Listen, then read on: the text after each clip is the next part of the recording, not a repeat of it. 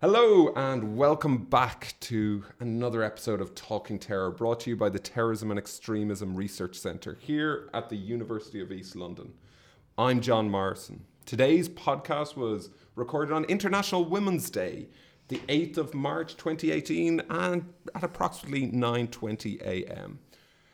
It is my great pleasure to welcome onto today's pod one of the best researchers there is on terrorist use of the internet, cyber terrorism, and all aspects to do with the connection between terrorism and the internet. Dr. Maura Conway from Dublin City University is a professor, professor of international security in the School of Law and Government. She is also the coordinator of VoxPol, an EU funded project on violent online political extremism. You can go to their website, voxpol.eu. There's your plug now, Maura. Uh, Maura is the principal has principal research interests in the area of terrorism and the internet. I've said, including cyber terrorism, the functioning and effectiveness of violent political extremist online content, and violent online radicalization. She's the author of over 40 articles and chapters in her specialist areas. Her research has appeared among, in, amongst others, studies in conflict and terrorism, media, war and conflict, parliamentary affairs, and social science computer review. Professor Conway has presented her findings before the United Nations in New York, the Commission of the European Union in Brussels, the Club de Madrid, the House of Lords, and elsewhere. She is a member of the uh, Academic Advisory Board of Europol's Counterterrorism uh, Centre. And uh, welcome on board. Well, thanks for appearing on today's pod. Thanks a million for asking me, John. So, you know the drill. First question I ask everyone is How did you get involved in this area of research? Right. Well, like yourself, I guess, um, I grew up in Ireland uh, in the 1980s and 1990s. And we used to talk all the time about uh, Northern Ireland and the IRA uh, and what have you, uh, especially my dad. But around our dinner table, mm. um, it was a, a, topic of conversation uh, routinely.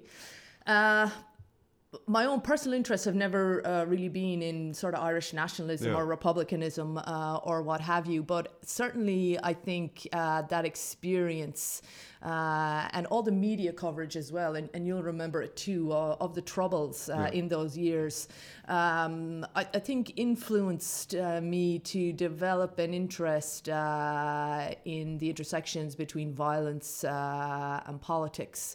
Mm-hmm. and so um, for my undergraduate, I studied law, but also sociology and politics. So all of my close friends uh, are lawyers. Mm-hmm. so I guess if I'm ever in get myself in strife, I'm okay. Not that that could ever happen. so, uh, but that wasn't really for me. And and uh, I went into a, a class at uh, what used to be UCG, is now the National University of Ireland in Galway, uh, in my undergraduate degree. Um, the only class uh, I believe in is still they ever taught about international relations. Uh, and, and I really liked that. And I followed up and did an MA in international relations. And then um, in my MA, I really became interested in the study of terrorism mm. uh, and the intersections between terrorism and international relations. Yeah. And when I started my PhD, what I was actually most interested in was ideas around the globalization of terrorism. Yeah, and at that time, uh, there wasn't much work done about terrorism and globalization. And actually, there still isn't much work done about terrorism and globalization, not in an explicit kind of a way. At that time, too, I was much more interested uh, in, in, theory. So I was, I was thinking of going down a theory route. Uh, and actually, um, uh, it, it's funny thinking about it now. Um, I was very much into um, sort of postmodern uh, political theory mm-hmm. uh, and that kind of thing. And even still, actually, I, I, I review and I uh, supervise uh, students, PhD students also, uh, who, who take those kind of approaches because I still very much appreciate them. But um, I began to think of, uh, okay, how would you study globalization and terrorism? And I began to think of what might be some interesting cases. Yeah. And one of the ones uh, that I thought of uh, was with respect to the internet. I thought, okay, this has uh, a potentially, it, it, it's, it has globalizing potential uh, with respect to terrorism. And then I got totally sucked into the terrorism internet. Uh, and were there many researching it around then? Not really. And, and it's an interesting one. Um, I, I had this experience actually around that time. Um, Gaby Weimann has, who's at the University of Haifa uh, and who's well known for his um, well, his work on media and terrorism yeah. over decades, um, but also two prominent uh, texts in particular about terrorism uh, and the internet. Mm-hmm. And at about the same time that I start first started doing this work, he also first started doing this mm-hmm. work. Um, but you know, there was no Twitter or, or, or whatnot, so I had absolutely no idea that he was undertaking, oh, yeah. you know, similar sort of work. And it's one of those interesting things where I guess people and, and this has happened in a whole bunch of different realms where where people independently completely independently of each other mm. begin to focus on similar things well because you know they they observe that you know um, wh- whatever's happening mm-hmm. and they observe it where they are and somebody observes it somewhere else and begins to look into it also so so that's kind of what happened so he was he was sort of the main person who was doing work really explicitly on terrorism and the internet at that time. Okay um so he was he was involved in this research in parallel to you, not on a, both unaware of each other at the time. But what other pieces of research were influencing you in the way that you were thinking about yeah. well i guess what i would say is that um, i generally say to people i'm kind of a one trick pony. So i've always uh, from that time focused on the one hand on so-called cyber terrorism mm-hmm. uh, and uh, I guess the risk uh, of that. Uh, and I'm a skeptic. Okay. And uh, secondly, um, I've always argued that really what we should focus on instead, so rather than cyber terrorism as commonly understood, we should focus on sort of everyday terrorist uses of the internet, if you like, and in particular sort of, sort of influence operations mm. uh, and that kind of thing. Uh-huh. And uh, there was there was a couple of different um, people who were sort of commenting on these issues at that time. There was a, a book. So when you asked me for uh, three influencing pieces of mm. research, there was a book by a guy called Dan Verton. It was called Black Ice: The Invisible Threat of Cyber Terrorism. And I read that, and I, I, I disagreed with almost every page of this particular text. Um, and but later, um, around the same time, but a little later, I read um, Arquilla and Ronfeldt mm-hmm. um, on their sort of networks uh, and net war, and they have a number of different uh, pieces. But they, yeah. they have a nice piece in a book that you can still download for free from uh, the RAND um, website, uh, which is uh, called The New Terrorism. Uh, and in their chapter in that particular book, they they talk about the, the, potential for attacks on critical infrastructures and that kind of thing but a larger part of their focus is on you know network structures and the increasingly network nature of terrorist organizations at that time in the late 1990s uh, and how that might change yeah. you know the face of terrorism going forward and they focus in particular on communication Okay. Uh, and communicative uh, technologies. And that's the way that your research has gone then. Absolutely, yeah. absolutely. Because uh, for me, I guess that core sort of argument um, has, has remained. So that argument that okay, uh, it's interesting to think about the cyber terrorism mm. threat, and it cannot be wholly uh, ruled out, obviously, yeah. because we don't know how our information and technology is going to uh, technology environment is going to change going forward. But right now and, and for me uh, in, in the short term um, but potentially in the longer term also are, uh, we're uh, it's more useful to focus on uh, terrorist uses of the internet like I say and in particular their sort of content production and dissemination strategies their influence strategies and the impacts of those. And this is what you're when we get on to your own your own piece of research I, I'm we're going to start with looking at a piece of yours called Reality Check, which I think is a great, really neat piece. And it argues really clearly this distinction between cyber terrorism and terrorist use of the internet. But before we get on to that, I'm sure all our listeners are wanting to know what was so bad with Dan Verton's book? what, what was it? Had you go disagreeing with every page? Well, I have to say first of all that it's it's a popular yeah. uh, text, so yeah. it's not an academic uh, text, but it got quite a lot of attention mm. um, at the time it was published. Uh, and uh, it's one of these things where uh, I guess he marshals a lot of evidence that seems to suggest that cyber terrorism is the next big thing. Yeah. And the thing about it is, cyber terrorism is always the next big thing. Even interestingly, um, immediately after 9 11, Okay. it came back again. People said, well, you know what? 9 11's happened. You know what's the next big thing? Cyber terrorism's the next big thing. But I, I always think uh, people have too much of a tendency uh, to focus on the cyber and not enough on the terrorism. Yeah. Uh, and I think if you begin to think about it, not from the perspective of, okay, what are the holes um, in our cybersecurity? And there are holes in our cybersecurity. There's no question about that. But if we're talking about um, who the attackers uh, might be, I think if you begin to think about that from a terrorism uh, perspective, then you can you come to um, a different place than, than Dan Verton and others um, have come to. And actually, so this is an, a sort of an what might seem like a more optimistic tone uh, about looking at this than than those who would harp on about cyber terrorism. And you have in that piece, reality check, you give four reasons to be more optimistic than normal. What were these four reasons, and why? What was why were you so optimistic in writing this? Uh, more optimistic than others would be.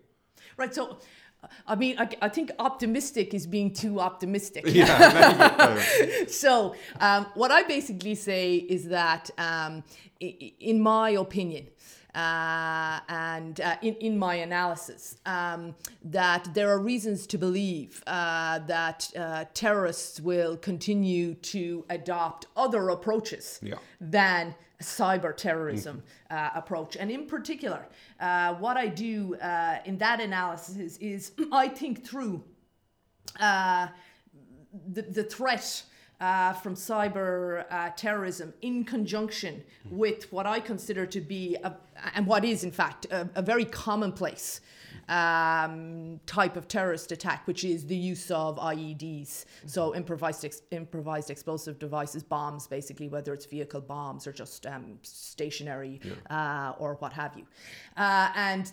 I, I make this uh, I make this comparison, uh, and like you said, uh, I, I make four points, I guess, uh, basically. Uh, so after underlining this point about uh, really focusing on the terrorism in cyber terrorism, which I, I really think uh, can't be overstated.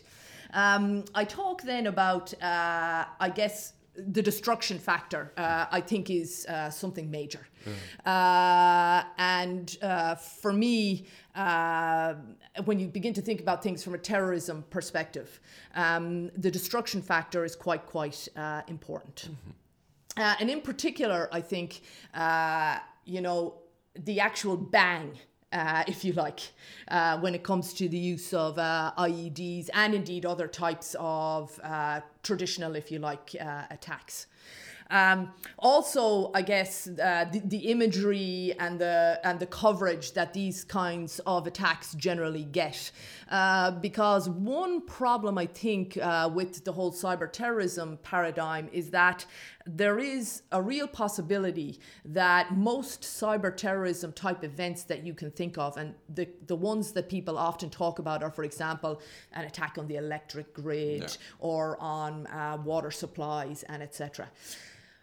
Many of those things, uh, A, happen routinely, relatively routinely anyway, even very large, uh, in fact, power outages. Large and lengthy power outages have happened uh, in Europe and the United States uh, over the last uh, couple of decades on a number of occasions. And then we know that they happen on a s- small scale very routinely. Um, weather incidents uh, and what have you make those happen all the time. So they're routine. Uh, secondly, though, uh, they can often happen by accident. Uh, you know, whether it's sort of some uh, natural thing like basically a tree falling on the line, uh, or indeed uh, technology accidents and whatnot. And for me, um, I just don't think that successful, in inverted commas, uh, terrorist attacks can be things that could be portrayed or apprehended as um, being an accident or just something, uh, you know, that occurred due, due to a weather incident uh, or what have you. So that goes to the sort of the bang uh, or whatnot. Uh, so that's an, an, important one. The other thing that I think that is um, underemphasized from people talk about um, cyber terrorism, and we, we talked about this just when I was congratulating you uh, on the on the podcast, and I was saying to you, you know, people say all the time, oh, you should do a podcast, and you could do it on your iPhone, yeah. and it'll only take X amount of time, and it's a really simple thing to do. And and I said to you, I'm sure this wasn't a simple thing to do at all. Mm. It takes a lot of time and resource and what have you, and you agreed. I, I kind of think about cyber terrorism in the same way. People think, oh, it's a pretty straightforward thing. You know, there are holes in, in our critical infrastructures, in our cyber security, and it's no big deal to exploit one of those holes. Yeah but actually to exploit those holes uh, and in and in a way that would cause an, an attack of sufficient magnitude to have that bang for the buck and what mm. have you uh, is is no small undertaking uh, whatsoever. And you need uh, people with very specific knowledge. Yeah. You need all kinds of resources in addition to those people, including all kinds of technology mm-hmm. and also time and money. And even then, there's the possibility that it won't work, that it'll be a total washout, that you'll be caught, uh, etc. Mm-hmm. And so um, this issue of cost, I think, um, whether uh, you know, sort of knowledge costs and what have you, but also literally um, the, the finances um, are, are not uh, sufficiently uh, addressed, I think, uh, by people uh, either. Yeah. So uh, when, when these things begin to pile up, uh, I, I think too, uh, that that's important because it's not that either one of these uh, points is detrimental, but when you begin to take them all on board, um, I, I, think uh, it becomes less and less attractive you know, from a terrorism uh, perspective. And one of the things that really resonated with me, I was at a workshop. It wasn't that long ago, uh, maybe a few years ago now, where I asked a room full of people who were in, who were terrorism researchers and policy people and whatnot. Um, it was perhaps a year or so after Stuxnet, and I asked them if they had heard um, of Stuxnet. Yeah. And not many people in the room had, but we were in Birmingham at the time, and I asked them who had heard of the Birmingham pub bombings, and everyone in the room had heard of the yeah. Birmingham pub bombings, which were decades uh, ago. Stuxnet was less than a year at that time. And the thing about it uh, is that it was a really good illustration, I think, of this this whole uh, thing because Stuxnet was um, interesting from a cyber terrorism perspective, not because it was carried out uh, by terrorists or can be um, conceived of as a terrorism event. Uh, it can't, but because um, it took a major amount of resources. Mm knowledge resources again so people with really specific know-how mm-hmm. it took money probably millions of dollars yeah. it took the weight of the states uh, behind it to really get this money and knowledge and also the technology they needed probably to test it mm-hmm. to get all that together and at the same time um, and in, in my paper um, uh, reality check um, i talk about this too um, at the same time the boston bombing which cost about a hundred bucks for the two pressure cookers, yeah. got vastly greater yeah. uh, media uh, attention. Yeah. You know, could you remind our listeners because there are probably a number of our listeners going onto Wikipedia now, going, "What is Stuxnet? What exactly happened?" Ah, yeah, yeah, yeah. Okay, so um, it's probably the case uh, that the US uh, and the Israeli governments, and potentially some others, uh, have been mentioned uh, also, uh, inserted uh, some malware. Mm-hmm. so they developed some software that would interfere um, with a nuclear plant, which is at Natanz in Iran.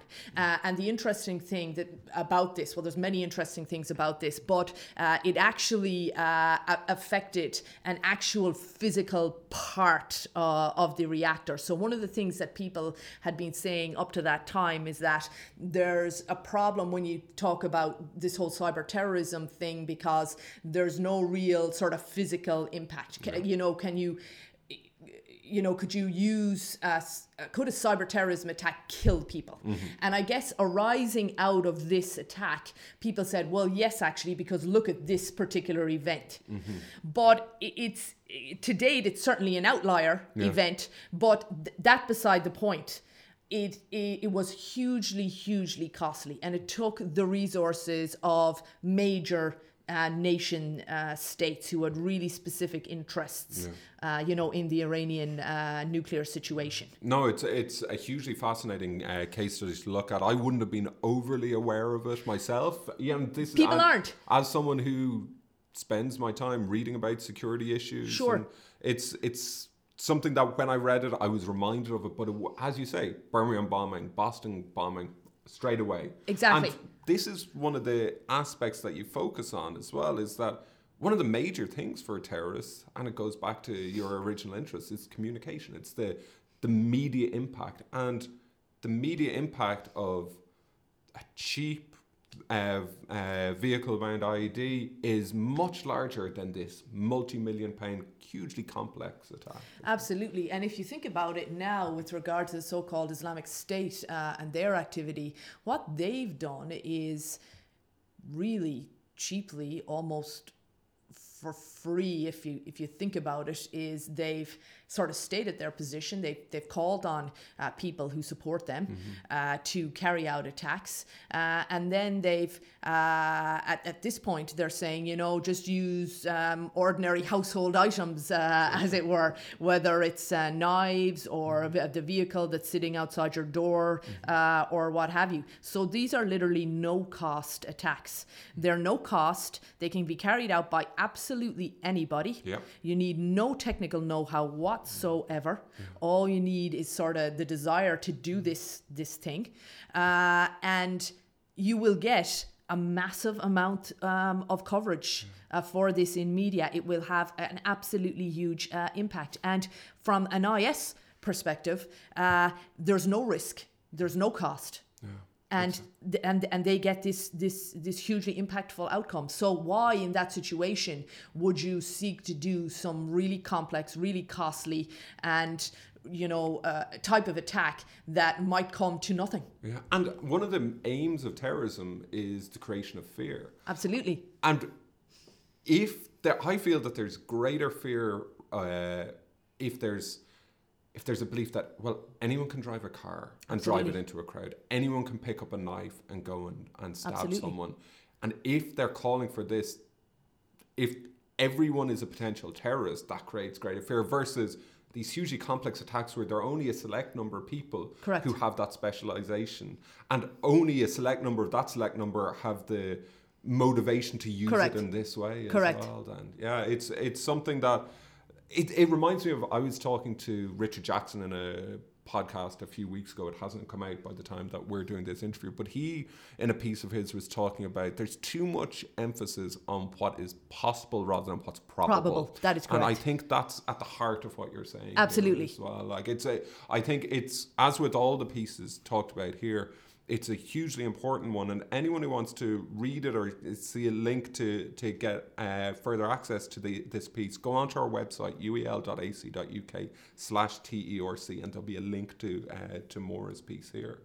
One of the things so we've talked about two of the pieces that influenced you and there's one final piece that influenced you uh, and it's by a well very well known uh, terrorism researcher Walter Laqueur.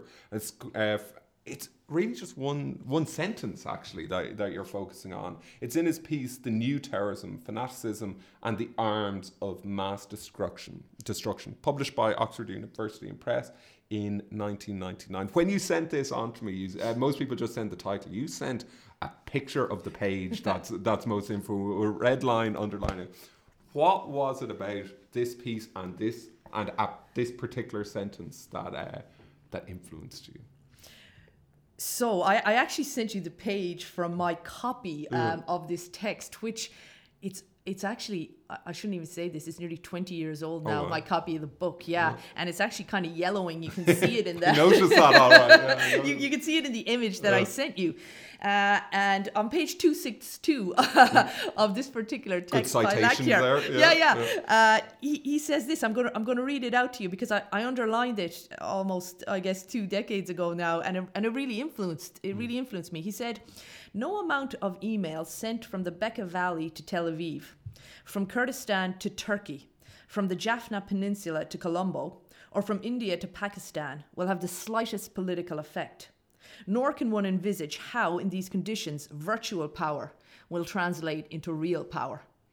And I just thought, no, I like it. no, that's that can't be right. Yeah. That seems hugely, hugely unlikely. And I, I'm, I'm not even sure why he went with this himself because actually he talks um, in, a, in around uh, the same point uh, in his book um, about the audio cassettes.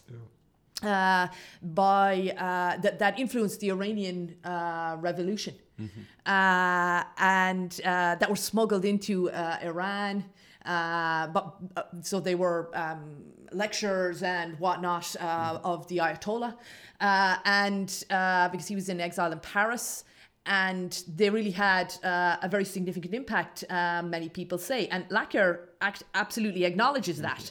So I thought, how in that instance uh, can he think that this new technology, which maybe I guess he wasn't very familiar Yeah. with, Yeah. um, you know, but but how could you think that it couldn't have um, e- an even greater uh, influence? Yeah. And and so for me, uh, that that really uh, resonated. And so my PhD thesis uh, was precisely about uh, the websites, the English language websites, in fact, um, of terrorist organizations that were appearing on the U.S. State Department list of foreign designated terrorist organizations in 1998. There was a, a bit over 20 groups on the list at that time, and about half of them, 10, had um, English language websites. A few Okay. more had uh, websites just in their own uh, languages. And were you uh, focusing on one specific ideology there or across all no, it was across ideologies. So um, I looked at uh, everybody from Hamas and Hezbollah to the Shining Path, Yep. the Tamil Tigers, the New People's Army in the Philippines, Sendero Luminoso, uh, ETA, uh, and a number of others, in fact. And the reason I asked you this is because we're moving on to your next piece now, determining the role of the internet. And you, again, really neatly put forward six core questions that haven't yet been adequately addressed. And one of the things that you say is that there's an over, not an over emphasis on jihadi uh, Islamic militancy use of the internet, but an under emphasis on other ideologies and other comparisons, and also in relation to language as well. We don't have have a comparison across languages, all these things. Yeah. And that's one of the, the points you make of a number of different uh, different points. So it's the, the first point in the. I'll just read it out word for word what you said. We need a widening. We need to widen the range of types of violent online extremism being studied beyond violent jihadis. Why did you say that? I think that's crucial. Yeah. You know, I think there's too much of an emphasis, uh, not even actually uh, on violent jihadis. There's too much of an emphasis is narrowed down almost entirely to the so-called Islamic State. So uh, in that piece, uh, I say we need to broaden. And there's w- a number of ways in which we need to broaden, but but one of the most important is to get beyond uh, IS, to look at other jihadis uh, even, but but clearly then to to uh, to take things uh, even further uh, and to begin to research again, you know, uh, other violent extremist and terrorist uh, actors because uh, IS are not the only uh, terrorist uh, organization remaining in existence. They're certainly not the only terrorist organ- organization or violent extre- extremist group that are utilizing the internet uh, at the present time. And so, like I say, if we start with IS, we can um, broaden out to um, other groups that are violent jihadi organizations that are operating the Syria conflict uh, in the region uh, and even more even more widely. But then we also need to think about uh, the extreme right uh, and their activity. Particularly, I think uh, in a European uh, context, uh, it behoves us, you know, uh, to uh, to not forget uh, about them and their activity, but also a whole host of so-called old, in inverted commas, terrorist organizations, so more traditional nationalist separatist groups uh, and what have you. Uh, and you know, even if we believe that the so-called Islamic State are the most important uh, group um, operating at the present time because they pose the biggest threat uh, and what have you, I do think that um, you know. Uh, too narrow of a focus uh, on them uh, means that we sort of lose the bigger uh, picture and comparison is always uh, something worthwhile so Yeah. even if you just want to say something about IS it's always worthwhile uh, to do comparison because it throws uh, up things that you wouldn't have uh, thought of otherwise, absent doing the actual empirical um, comparative work. Mm-hmm. I do also say we need to um, get beyond uh, English language. Yeah.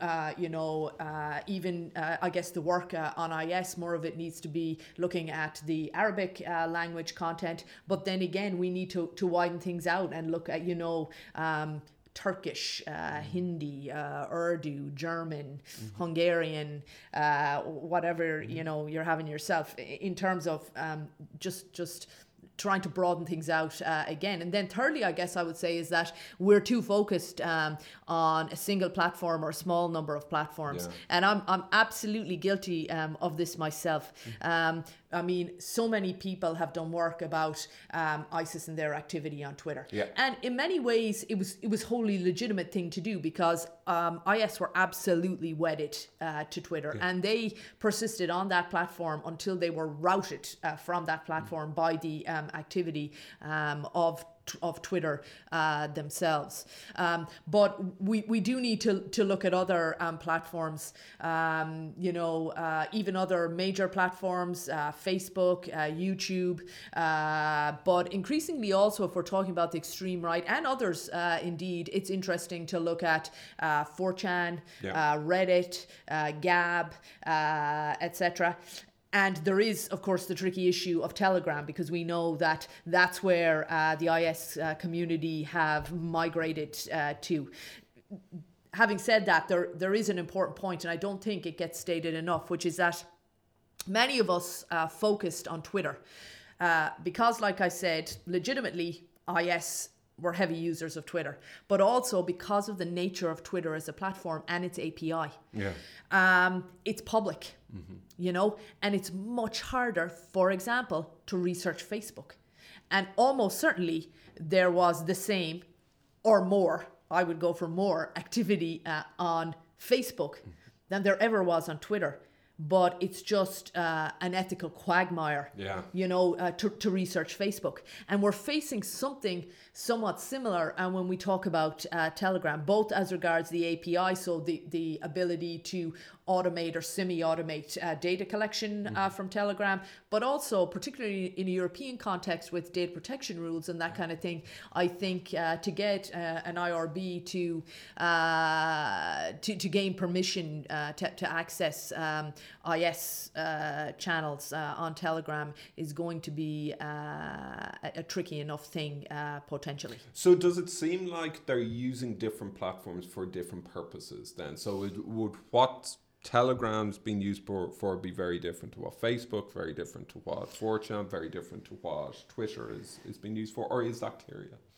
Um, you know, in my opinion, uh, the, the push uh, off Twitter, you know, caused them to sort of go to what was already a sort of a backup mm-hmm. uh, platform, um, which was, uh, which is uh, Telegram, but they have a much greater reliance on Telegram uh, now uh, th- than they did, say, in uh, 2015, let's mm-hmm. say, you know, uh, even 2016. I mean, they, they have a, a, a very heavy reliance uh, on Telegram at the present time.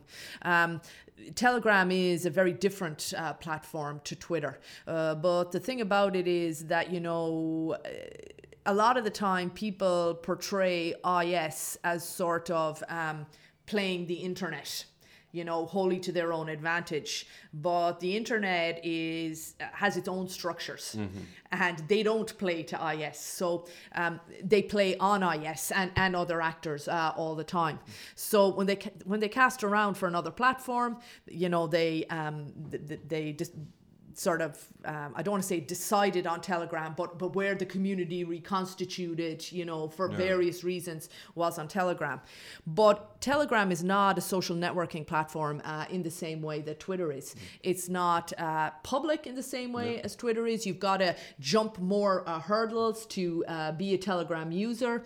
Um, you know, it doesn't um, have the same penetration uh, as Twitter does in in various uh, regions and whatnot, uh, and uh, it's not searchable uh, in the same in the same way. So you you can't social network uh, on Telegram in the same way uh, as you could uh, on Twitter, and so there are ways in which uh, they're they're disadvantaged, especially in terms of the publicness um, and the easy accessibility of the platform. They're advantaged in other ways Yeah.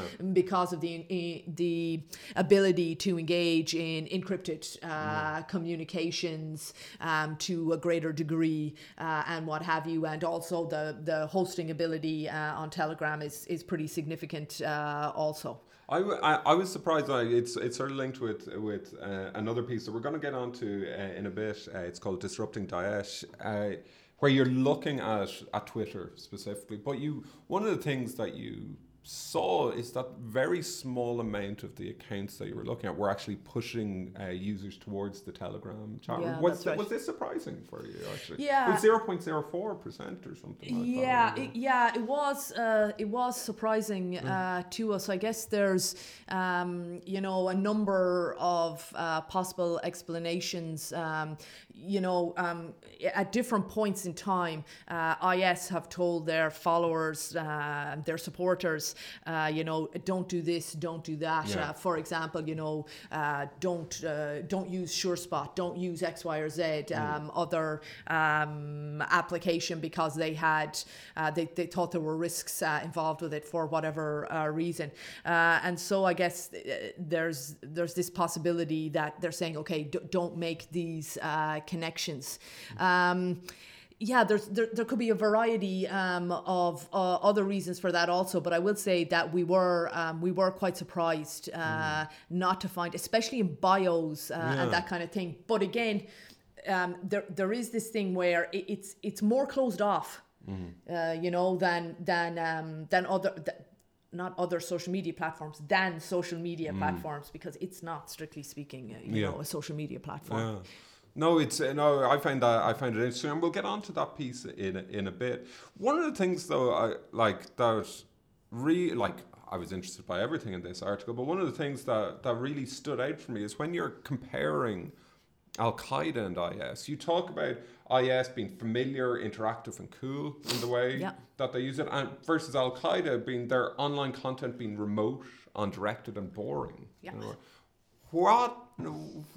How does this manifest? What is the boring, remote, undirected content that AQ has versus what IS does? Well, I, I think um, I think even if, if you think about a lot of the stuff that uh, Al Qaeda um, have put out um, over time, well, certainly uh, uh, back in the post 9 11, in the mid 2000s and whatnot, um, that's kind of comparing in some respects apples and oranges if we compare that AQ Yeah. content with contemporary IS content Yeah. because that was pre even the real the social media age and whatnot. You know, um, uh, it's much easier now to produce what are what is called all the time in inverted commas this slick right um, content that we associate uh, with IS. But even up to the present time, you know, a lot of the stuff that's produced by AQ is basically Al Zawahiri speaking to camera. Okay. You know, so which is an elderly bearded man, uh, just you know talking, uh,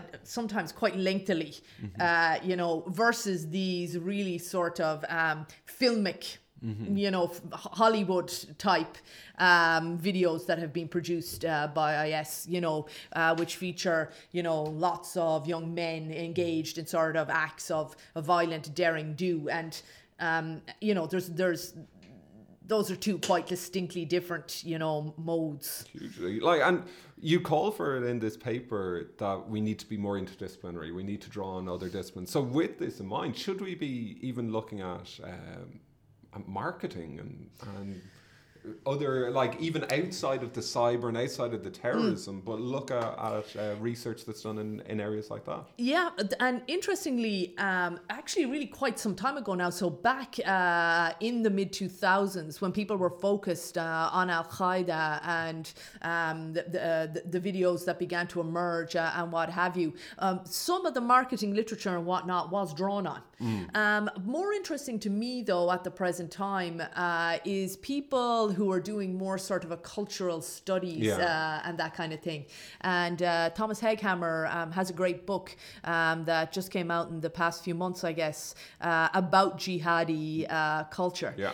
And, and and that's really, I guess, uh, what I was something like that is what I was thinking of Mm. uh, uh, when I, I, I discussed these issues uh, in that paper. You know, and, and sort of more sort of, I guess, ethnographic, anthropological Mm-hmm. uh, type um, approaches. Um, I, I think are uh, potentially um, might get us uh, someplace interesting also. So, what are the challenges then if we're going to do this virtual ethnography, or as has been coined by some people, netnography? Netnography. How what? So, what would this involve? Um, and you talked about ethical issues as well. What would the ethical issues in relation? Yeah, to so I- I'm actually I've, I've- come be quite become quite interested uh, in the sort of ethics of doing this research, uh, circulating this research, uh, and whatnot. Um, I don't think we've paid sufficient attention uh, to it, uh, and I think it's really quite quite uh, important. Um, for example, uh, I guess, um, like I've said already, um, th- there's a whole issue now around Telegram. Uh, and I do think it, it will be interesting uh, when people uh, face off, I guess, against ethics review boards or uh, institutional uh, review boards, partic- particularly in European uh, contexts, like I say, because there's much more stringent data privacy uh, protections in the European context than there is in the American context, uh, for example. Um, but, but also just the idea that you have to have sort of phone numbers and, and this kind of thing. So there's these various barriers, you know, to actually engaging on Telegram. And then you can also find yourself in pretty s- relatively small groups, Yeah. uh, if you like. And so all kinds of ethical uh, issues arise, arise in these instances that I think we really need to think through. But it's not it's not just about that. It's also uh, things I think like um, you know many people now are very active uh, on Twitter uh, in particular. So so Twitter is pretty beloved of journalists and uh, academics uh, in particular. And of course, it's it's hugely hugely uh, useful to sort of keep abreast of you know what's going on in your particular area, especially if you're interested in violent extremism, terrorism, and the net. Um, so no surprise there. But you know, um, a lot of people, for example, um, are circulating uh, IS content uh, on Twitter. So I mean, academics now, in addition to journalists uh, and others, and that raises uh, interesting questions. I think um, ethically also. Uh, and then too, there's all kinds of issues around. I think um, you know publication, um, you know identifying users uh, in publications uh, and that kind of thing, uh, and a whole host of uh, other issues around you know very wide circulation um, o- of of. Uh, of this uh, of this research, so I, I think it behoves us to uh, to have a conversation about that, and and indeed we are um, with uh, colleagues at the University of Swansea going to uh, do a workshop uh, on this uh, in April, which I'm really quite looking forward to. And this actually, this conversation around ethics and terrorism research, we need to have it outside of terrorist research, ter- researching terrorist use of the internet. We have to look at it in relation to all of our, uh, all of the research in relation to terrorism. There's, I know Tore Bjorgo um, has stuff coming out. Jeffrey Muir has stuff coming out as well. I think it's hugely important. Um, like if if we look at say the Boston College affair, if we That's look right. at all of these right. situations we have to seriously be be de- looking at this. We have to always be looking at our methodologies and Absolutely. and the ethical issues. Around And and I would say actually also, so you you make a good point. So there is. Uh, a lot of people are thinking about the ethics of terrorism research writ large. I absolutely think that we need to do that, and some work has been done in the past. So Yeah. people have thought this through, and I think we need to go back and revisit that, and then and, and then produce um, you know new reflections. But also, I would say we need to think about in in various uh, sort of uh, subdomains of terrorism research, and I think terrorism in the internet is a particularly interesting one because people in internet research in internet studies okay? Having nothing got to do with the study of terrorism uh, and extremism they're internet uh, researchers they have thought deeply uh, about these issues. Uh, and yet not very many people uh, in uh, our uh, area who are inter- who are interested in particular in the intersections of terrorism and the internet seem to have paid a whole lot of attention to this really large literature where these people have, you know, reflected for a long time on these issues, come up with guidelines. Yeah. You know, um, uh, there's there's loads of great articles and whatnot that really seek to wrangle, um, you know, with what are some of the difficult problems uh, and what have you. So I do think, in terms of my point about, uh, I think we need increased interdisciplinarity. Yeah. That's one of the directions I think we need to go in. I think we need to pay more attention to internet uh, studies. So previously, I said, um, you know, we we need to focus more uh, on the terrorism and cyber terrorism. Well, you know, in terrorism and the internet, I think we need to focus more on the internet. Yeah, yeah. And this is like, and this is the a message I've been sort of saying in the podcast from from day one is we don't always have to reinvent the wheel. There are other disciplines who have Correct. done these things, whether it's developed theories around cer- uh, certain behavior or whether it's around ethics of research. We don't, and even within our own discipline, we have to look back at what was done before. We have to be aware of our history, uh, not our discipline, but our area of research, and, and really look at this. The final bit that you recommend here, and being International Women's Day, it's a very appropriate um, uh, theme to draw on. But it's surprising in a in a in a in somewhat looking at determining the role of the internet is we need to pay more attention to gender. Why particularly uh, in our research of terrorist use of the internet should we be paying a particular uh, more particular attention to gender? Uh, I think actually for a whole host uh, of reasons. So, uh, number one, I have to say that um, so a lot of the time um, people use the term gender and they mean women.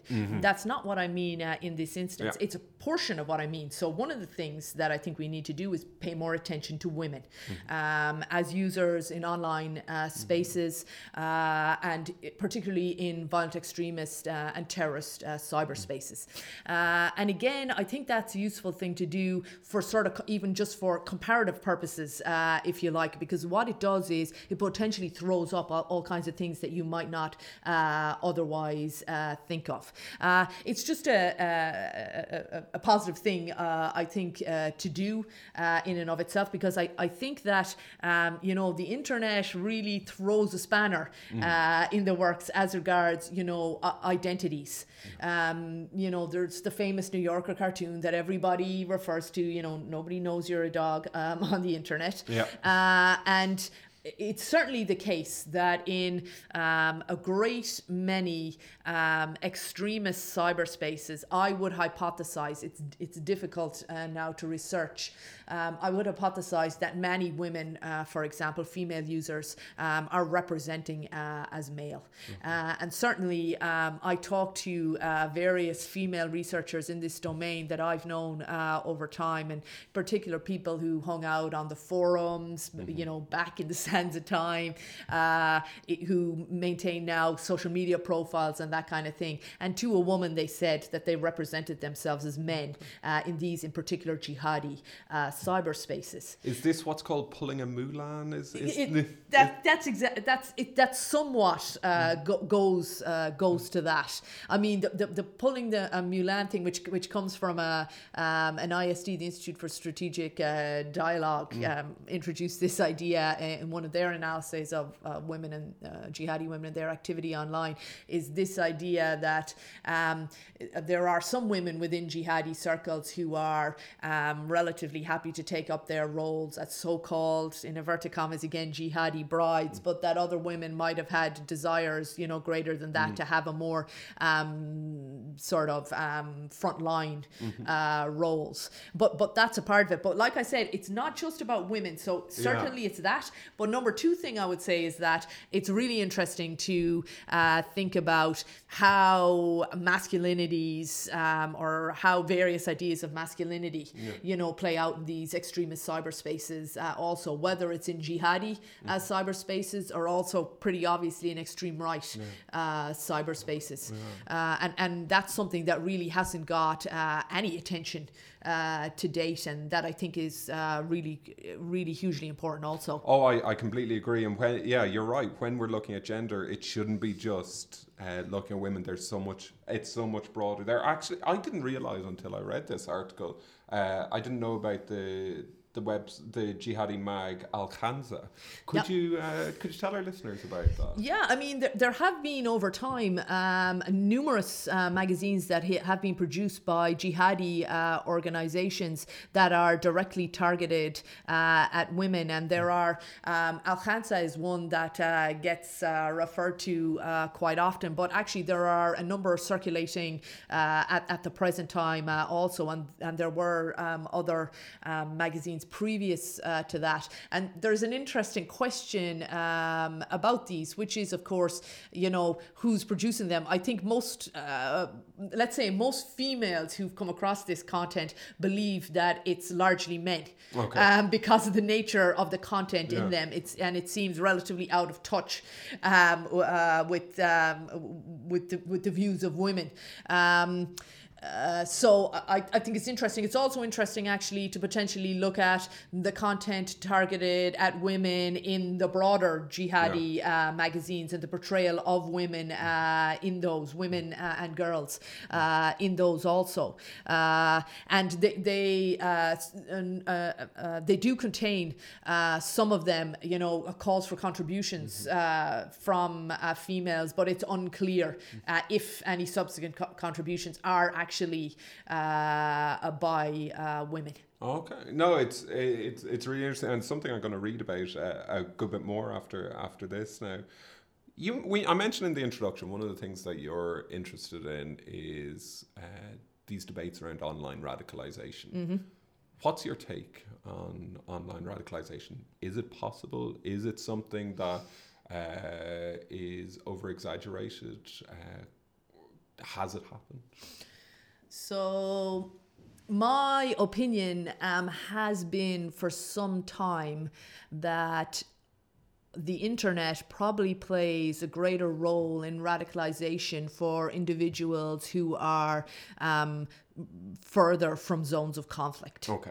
So it seems to me that um, it's probably much easier to be radicalized if you find yourself uh, in a hot conflict zone, wherever that may be, uh, rather than if you're somebody who is um, sort of con- consuming. Um, the conflict uh, from far away when I think the internet is likely to play um, a much uh, greater role. Yeah. Do I think that some people can be almost wholly radicalized online? Yes, I do. Do I think that that's a lot of people or most people? No, I don't. But I think it's probably the case. It's my opinion that it's the case that the internet um, is playing a pretty significant role in most contemporary cases of radicalization. And I think if you think about it, that isn't particularly surprising or an earth shattering um, sort of a position because the internet is playing a greater and greater role in all of our lives. You know, um, but but another thing I think it is um, worth pointing out is that it's not just about uh, radicalization. Um, Paul Gill uh, and I and some others uh, did some work um, where we tried to disaggregate you know what it is that people were convicted of um, various terrorism offenses here in the UK, what they actually did online. And sure, a lot of people, you know, uh, uh, did things that we would consider to maybe have played a role in their radicalization, viewing videos, you know, um, social networking around extremist and terrorist content and what have you. But then other people did uh, very straightforward things uh, like um, planning, you know, uh, doing sort of virtual recon, um, you know, uh, making purchases, whether for, you know, travel in relation to their attack preparations or indeed, um, you know, building uh, IEDs or uh, etc. So um, the internet, it, it's not just um, the radicalization piece that's im- important. I think. I think it's also worth considering um, the other roles um, that the ter- uh, that the internet uh, is potentially playing. Oh yeah, no, this is the I, I completely agree with you. We need this more holistic understanding of, of the role of the internet and outside of this, and when we're looking at radicalization, not just uh, considering it from one platform, but considering online and offline. Absolutely. well. One of the things before we get on to your, your next piece, I think one of the neat messages that really sums up this article, uh, determining the role of the internet, is the the call that we need both descriptive and explanatory research. Uh, I remember I, I said to you before, more there's uh, the internet, the research of terrorist use of the internet, it's too descriptive. And you said, but that's important. We need that de- descriptive stuff. But you you also need, with that descriptive, you need the explanatory research. And um, I think that's one of the key messages that comes across here. Why? What do you think we'll gain if we have both of those there? Yeah, like you said, I think they're both um, actually, you know, quite important. Uh, but I do think that we need, yeah, an inc- increasing amounts of explanatory uh, stuff. One of the things, uh, for example, and, and you sort of mentioned it there in passing, I think we could do better. Um, as regards, so our, our focus very often uh, is on the internet and content, uh, thereby data uh, that we find online and what have you. But I, I think we could move things forward, for example, by talking to more people Yeah. about the role that they feel the internet might have played in their coming to ext- extremist viewpoints or being radicalized uh, or what have you. Uh, so that that's certainly something uh, that I favor. Now, obviously, there's there's some difficulties in doing that, especially if we have this overweening focus on you know in particular IS. But actually, it's probably um, possible uh, to to talk to people outside of that realm because we have uh, now uh, let's say a, a decade of sort of social media uh, activity. And before that, I mean, others were employing the internet before that. So we have uh, potentially, you know, 20 years of, of people or users for whom the internet might or might not have. Right, because it's it's they might not have is also really important. Hugely Played a role. Yeah, and like, and this is, I think it, it it's it's something that sometimes is missed uh, when looking at uh, terrorist communications as a whole. Um, and I'm, I know the internet isn't just used for communications, but focusing in on the communications, it's it's not just by what it said is said; it's how people are interacting with this. Absolutely. what because we can only get the message that's intended uh, when we when we look at what's online. But if we don't know how people are interacting, we don't know whether people trust this or not. We don't know how this is motivating them either direction as well. I think that's that is a it's a vital step. That there are researchers taking that, but there are there are uh, a, a number that that aren't taking that step as well. So we have to have that as well as the descriptives. We have to have the explanatory as well. I think. Absolutely, and and and go, going to that uh, and going back to a point already made, you see, I, I think a lot of people who are researching in this space, and there's nothing particularly wrong with this, but they're more interested in the terrorism portion. Yeah. And in particular, a lot of people who've done good work in this area are interested in, in particular in the Islamic State, and like I say, there's absolutely nothing wrong with that. But I th- then think that it's important that others really try and combine, right? Um, and this goes to your point, our, our focus on the terrorism piece with a focus on the internet piece, the workings of the internet, and how these two interact, because that's the real, that's where you get the real insights. I think is where you have real um, overlap b- between these two. Yeah, and it's uh, yeah, it's it's it's fascinating to read that when you're saying uh, Northern Ireland Irish related terrorism. It's the most research that's out there. So much research on the RA, but very little on on uh, dissident Republican use of the internet. Now yourself and Lorraine Bowman Grieve have a piece out, and there are a few others. But really, you're right. These other groups outside of IS aren't really researched as much, and Not- they not like at all. We've got we've got some on Al Qaeda as well. We've got some on other jihadi groups, Yep. but outside of that, No. you're so. And I mean, it's not as if um, Hamas, Yeah. uh, Hezbollah, who are people who have a, a, a, have been thinking through their media strategy for a very, very uh, long time. Um, you know, the PKK, um, and a whole host of others who are still uh, active. Uh, in the real world, in inverted Yeah. commas, uh, and very much in online settings uh, also. we need to pay attention to this as well because it's very likely that IS are paying attention to what Hezbollah are doing, what Hamas are doing, what others are doing as well. So we we should be we should be paying we, more to we should we should we need to pay attention we need to pay attention for like uh, for purposes, like I say, of, of comparison. Yeah. Because even if you're just interested in IS, this will the, the comparison will throw up other stuff. But actually, you know, there is sort of after IS. Yeah. I, I have no particular opinion on when that will be, Yeah. but it will be. Uh, and, and you know what's coming next and what have you. What's coming next in terms of the violent extremism and terrorism space? What's coming next in the internet uh, space? Exactly. Right. Uh, and and it's important, I think, for us to to to sort of keep our eye.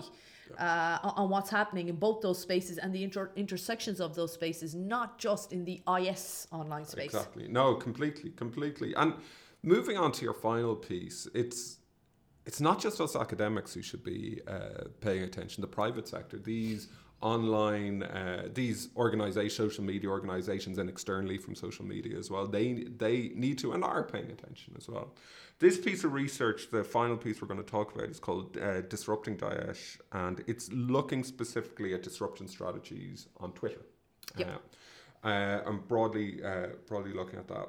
This and all your re- a lot of your research that we've talked about here uh, comes from VoxPol. It's uh, would you be able to tell our listeners what exactly VoxPol is because it's it's actually what you're becoming very widely known for now at the moment. Yeah, sure. So VoxPol uh, stands for Violent Online Political Extremism. Uh, and it's a network of excellence. That's the EU's terminology, not ours. Um, but the EU funded our so called network um, of excellence uh, in um, within the Framework Program 7 uh, funding round. And they funded us uh, for five years to set up uh, this network that uh, really um, has at least two core sort of functions. Number one is to carry out research about violent extremism and terrorism and the internet. And the other is to do outreach and to network uh, with um, a whole host of others, other researchers, particular early career researchers, students, and what have you, but also others who are professionally tasked in this area, whether it's policymakers, law enforcement, representatives from social media companies, and what have you, and also other people who have an interest in these issues, like civil society groups uh, and that kind of thing, whether they're, you know, um, anti hate organizations or they're free speech organizations uh, and what have you. So that's what, what we've we've tried uh, to do. Uh, we hold uh, different events that target different audiences. So we have a summer school for PhD students. We have a conference coming up uh, at in August at the University of Amsterdam. Uh, that's a more traditional um, academic uh, conference. We have smaller uh, workshops uh, and what have you. Uh, and uh, in those, um, we we develop and we present our own uh, research that we're undertaking um, within the context of VoxPol, but we also, um, you know, support others and invite them uh, and what have you, so they can share uh, their research and that we can, you know, con- contribute to the pool of learning uh, in this area. Brilliant. It's it's keeping you busy anyway. Yeah, it's it's it's a big project. We're, we're happy that it's it's it's not just me. It's uh, uh you know uh, Lisa McInerney, who's Yeah. our project uh, manager. Many people know her also, and a whole host of colleagues uh, and and friends in this um, uh, who are who are doing great work uh, in this domain. Yeah, no, it's brilliant, and it's you've had some really, really interesting outputs, and that, that are having an impact. I can see already, and the one that you've picked here uh, is the piece "Disrupting Daesh." Could you explain to our listeners what this piece is about? Yeah, so one of the things I, uh, I say in um, you know the six suggestions uh, article is that um, and goes to a point you made also that we don't need to reinvent the wheel um, a lot of the time uh, in, in our research in this domain and really we should do uh, more outreach and uh, engage in interdisciplinary research. So one of the most important aspects of this particular research for me is that I undertook it um, with um, a group of computer science uh, colleagues. So um, a number of us, um, Moign, who's my PhD student, uh, and Suraj Lakhani uh, from Sussex are from uh, social science uh, backgrounds. Uh, but uh, Jeremy and Andrew and David uh, are computer scientists uh, from um, the lab at the University um, of Sussex. Uh, and what the computer scientists can do is they can much more easily collect really large amounts of data than we can as social scientists. And then, secondly, they have various tools available uh, to them that can be tailored so that we can more easily analyze these very large amounts of data, which is also a problem uh, for social scientists. So, in this particular uh, piece of research, what we did was we identified um, a bunch of um, pro Islamic State accounts on Twitter. And then for comparison purposes. Um, we um, also um, collected um, a bunch of um, other accounts and we, we, we put them into this category that we called other jihadi Yeah. because we, we just wanted to make the comparison between IS and their activity uh, on Twitter uh, and um, uh, this sort of control group of other jihadis, uh, if you like. And what we, our main focus was to measure the levels of disruption by Twitter um, of pro IS accounts on their platform, which we found to be really uh, quite significant. And we, we, we present, you know, quantitative data and whatnot. But I think the, the important piece is to say that, in our opinion, um, there no longer is a community you know, a, a, a pro IS community on Twitter, which is not to say that there aren't some pro IS accounts on Twitter, because we know in what I call, you know, the golden age of IS on Twitter in 2014 and 2015, there was a really strong, really emotionally supportive um, pro IS community uh, on there. And indeed, there was a whole host of sub uh, communities. But, You know, they were divided along sort of language lines. You know, there was English speaking um, fans and, mem- and members um, on there. There was obviously Arabic speaking communities, but also things, uh, you know, uh, along the lines of ethnicity also. The Chechens, the Al Shishanis are on there. Um, there was uh, uh, groups of women um, that were on there. Um, it- it- basically there was a whole bunch of subgroups and then it, it all coalesced into this really large vibrant network. It's not there anymore so even though there are pro IS accounts and there's these sort of raids uh, that take place, so they just um, set up loads of uh, accounts really fast and, and, and, and they try and just distribute uh, content, but they, they also get taken down really fast now. Some of them in literally seconds or minutes, uh, depending. Yeah. And is it because of these disruption techniques that the that community is not there, or is there something broader that's happening? It, it's it's largely it's largely because um, of this disruption activity, I would say. and has Twitter, like academics, been largely focused on IS Yes. and ignoring the others? Yes. So one of the things that we found, and we're doing some more work uh, on this uh, at the present time. In fact, one of the things that we found is that there's what we call differential disruption taking place, Yeah. and the biggest focus um, by Twitter is definitely on IS and other groups, including you know Hayat Tahrir al Sham.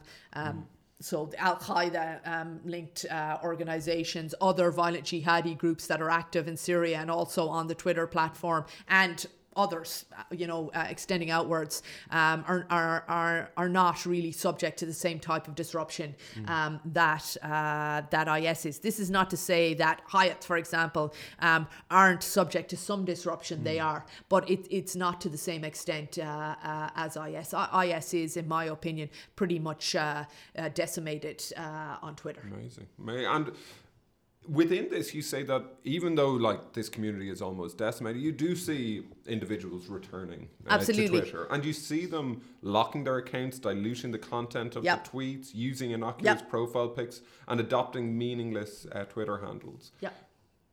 How do we know that? These are people returning. What like this? This comes from the methodological point of view and what the computer scientists are doing. How is it that, that we know that this is a return? Yeah. So, um, yeah, I guess it, it, so qualitatively, very much now, um, I would say that that's the impression uh, that we got. You know, it's definitely people, uh, there's definitely users who are trying to stay below the radar. Okay. You know, once upon a time, what you would do is you could be very out and proud.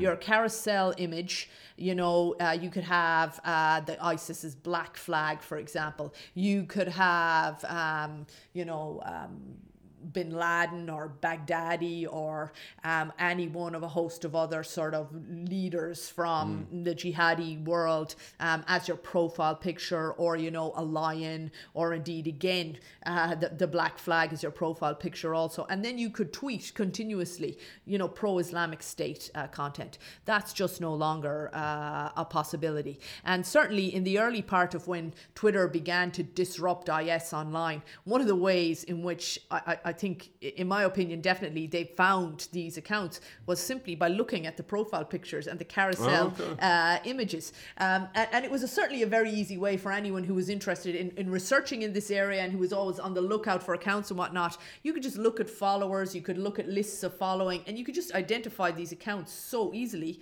by the signaling that was contained in the profile pictures and the carousel um, images, you know? Uh, so they know that if they're going to stay below the radar now, you have to have a totally innocuous carousel image, to- totally innocuous uh, profile picture, and you really need to.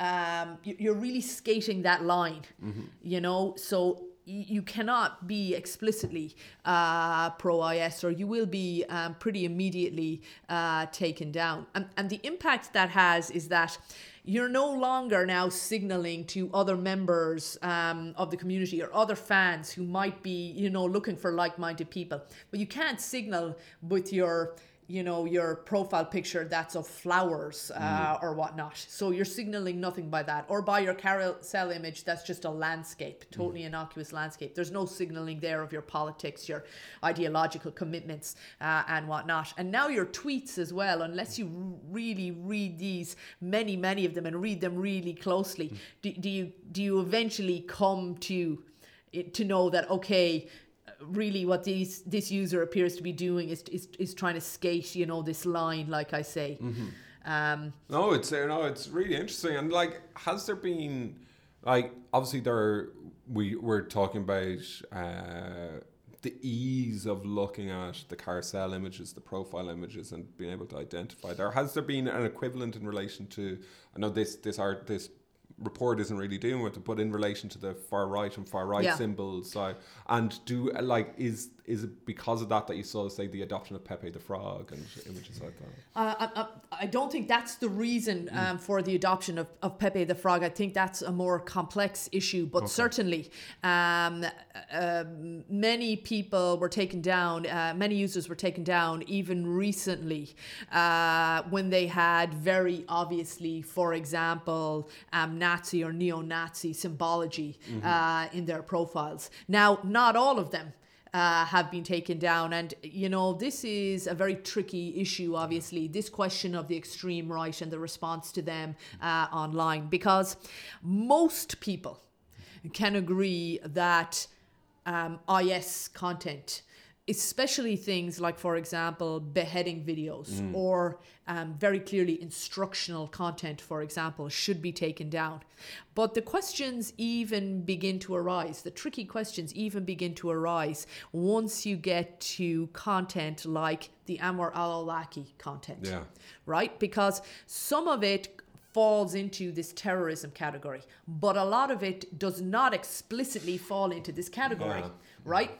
So it, it, begins to break down, the consensus begins to break down almost immediately. And in fact, in relation to sort of violent, in, in the violent jihadi sphere, uh, even. And there's another interesting issue here, which I um, oftentimes bring up in policy contexts and whatnot. And it's this, um, you know, you could take down all of the explicitly terrorist content produced by IS, but actually, what you'd be left with is absolutely tons of content that is utopian in nature, Okay, that portrays their so called caliphate in this really utopian light. And do you want to do that? Do you want to leave up only content that is um, positive that that portrays the activity of IS uh, in a positive way. Now the answer to that usually is that no, we, we take down content. This is what social media companies will tell you now. They take down content uh, that is IS content because IS are a terrorist Yep. uh, organization, and and when it's branded with their logo and whatnot, that's a relatively uh, easy decision. But like I say, consensus breaks down very fast. And when you get to other violent jihadi organizations, so outside of, let's say, um, IS and, say, Al Qaeda linked organizations, even when you begin to get to Ahrar al Sham, mm-hmm. uh, for example, and never mind then, you know, going outwards, mm-hmm. the consensus breaks down completely. Uh, and then when you arrive at, for example, the extreme right in a Western context, it's very difficult because you know, it's easy for us to point to Islamic State and to consider them as some kind of evil other. Yeah. But we're much more, we're, we're much less likely to point to people who are much closer to ourselves, you know, uh, who are us, uh, if you like, and to point to them as the evil other. And so, you know, um, there's a, a much uh, greater um, tolerance mm-hmm. um, for the kind of content that's being produced by the extreme right, even though some of it, um, it, it clearly makes calls uh, for, for, violence and what have you, and even in, in its symbology. You know, when people are using um, Nazi symbols, um, I would say that that in itself is a call for violence. It's a call, in fact, for genocidal um, yeah. violence, um, which is, you know, not something, you know, to just be you know, d- dismissed as a sort of a rhetoric or whatnot. Oh, exactly, exactly. With this piece, like you have recommendations here, not just this isn't just pitched towards academics. This is uh, pitched externally from academia as well. What would be the core recommendations that you and your co-authors have uh, from this report? Well, it, from from a researcher um, perspective, um, one of the things that I guess we say is, uh, look, uh, a good thing to do, and, and probably this is implicit uh, in it, but I, I, guess it's important to me, mm-hmm. uh, is that we can usefully, as social scientists and as terrorism researchers, uh, work with uh, uh, computer scientists. Yeah. Uh, and that's an important thing. From a policy sort of perspective, um, we we're really focused uh, in the piece uh, on the disruption uh, mm. issue. Uh, and uh, one of the things we say is, well, we should uh, focus more on the disruption or the levels of disruption um, of other groups. No. and in fact, one of the things that we're doing at the present time, like I say, is doing precisely that. So I'm doing some work again with the Sussex colleagues, and we're looking at the disruption of uh, or the levels of disruption and the type of activity that's ongoing on Twitter on the part of Ahrar al Sham, uh, Hayat Tahrir al Sham, uh, the Taliban, uh, and indeed the continuing IS uh, presence. Brilliant. Yeah, Brilliant. so it's, it's going to be some um, updated uh, research and, and we think is worthwhile, but also that we need to extend uh, beyond uh, Twitter. So, yeah. like like I said in, in the sort of the uh, uh six suggestions piece, we need to extend beyond IS, which, which we sort of began to do, mm. and we need to extend uh, beyond Twitter, which which we also um, have done somewhat in the disrupting Daesh piece. But in this new um, work that we're doing, we're really trying to sort of map this wider jihadi uh, media ecology. Mm uh, and do some more um, outlink uh, analyses in order to determine, you know, what are the other online spaces that are presently uh, being employed. Um, because one of the things that people focus on is the shift by IS to Telegram, and clearly that's important. But actually, also, they and others have diversified to a whole host of other platforms, mm. and they don't really get much attention uh, in the research. No, no, definitely. I think these are hugely important uh, recommendations that need to be listened to. We've touched on it a bit throughout the, the interview, um, but the way I finish up uh, each of these these podcasts is to ask what do you feel is the current state of terrorism research broadly in general? And you can sp- talk specifically again about uh, terrorist use of the internet and our, our research. We've touched on that and that quite a bit. But do you feel that it's stagnating or do you feel that it's in a much healthier state than that? You know, I think one of the one of the uh, criticisms once upon a time was that a lot of people who are engaged in terrorism research just engaged in it in a sort of a one-time way. Yeah. So a lot of the publications were one-time publications and what have you. And so I think it's positive that more people seem to be committing for the longer term. They're sort of career terrorism researchers, uh, if you like. That's a positive thing in one aspect. I'm not so sure it's so positive in another aspect. Um, you know, uh, there is. Um, I guess, a way in which maybe a lot of people were enticed into uh, this realm um, in a post 9 11 setting, but, but even later, uh, in fact, because there was a lot of research uh, funding available. And I'm perfectly well aware that I'm not in a great position uh, to, to, to, to talk, as they say in an Irish context. Um, in in many respects. But um, you know, I hope um, that when that funding drains away, which it- hopefully it will, Yeah. yeah, you know that many or most people will remain committed to doing uh, terrorism. Uh, research because I, I- I think that's quite important. And I guess that'll be a bit of a test uh, of things. In terms of um, in terms of the work that's been undertaken uh, in, in, the domain that I'm most interested in, so uh, with respect to terrorism uh, and the internet, um, I think there's a lot of good work presently being undertaken. I think it's something that um, a lot of PhD students and early career researchers are focused on, and that's always good because this is such a fast changing area. You know, um, the violent extremism and terrorism space is very fast changing. It's really in flux at the present time. And the internet is a hugely fast changing space. So when you put those two things together, you kind of always need, you know, uh, new researchers, people coming in with new ideas, you know. Um, uh, and and and that's important, and, and I think that's happening, uh, which is good. And then I am seeing more um, what we might call interdisciplinarity, Yeah. um, which I also think uh, is is uh, is a positive thing. Yeah, no, definitely, definitely, and it's it's great to see that there there are teams like uh, your team, your network of excellence, and VoxPol. You've got the team in Swansea. You've got uh, groups elsewhere who are really concentrating on this, um, not just from individual research point of view, but getting those teams together. It's it can only be a positive.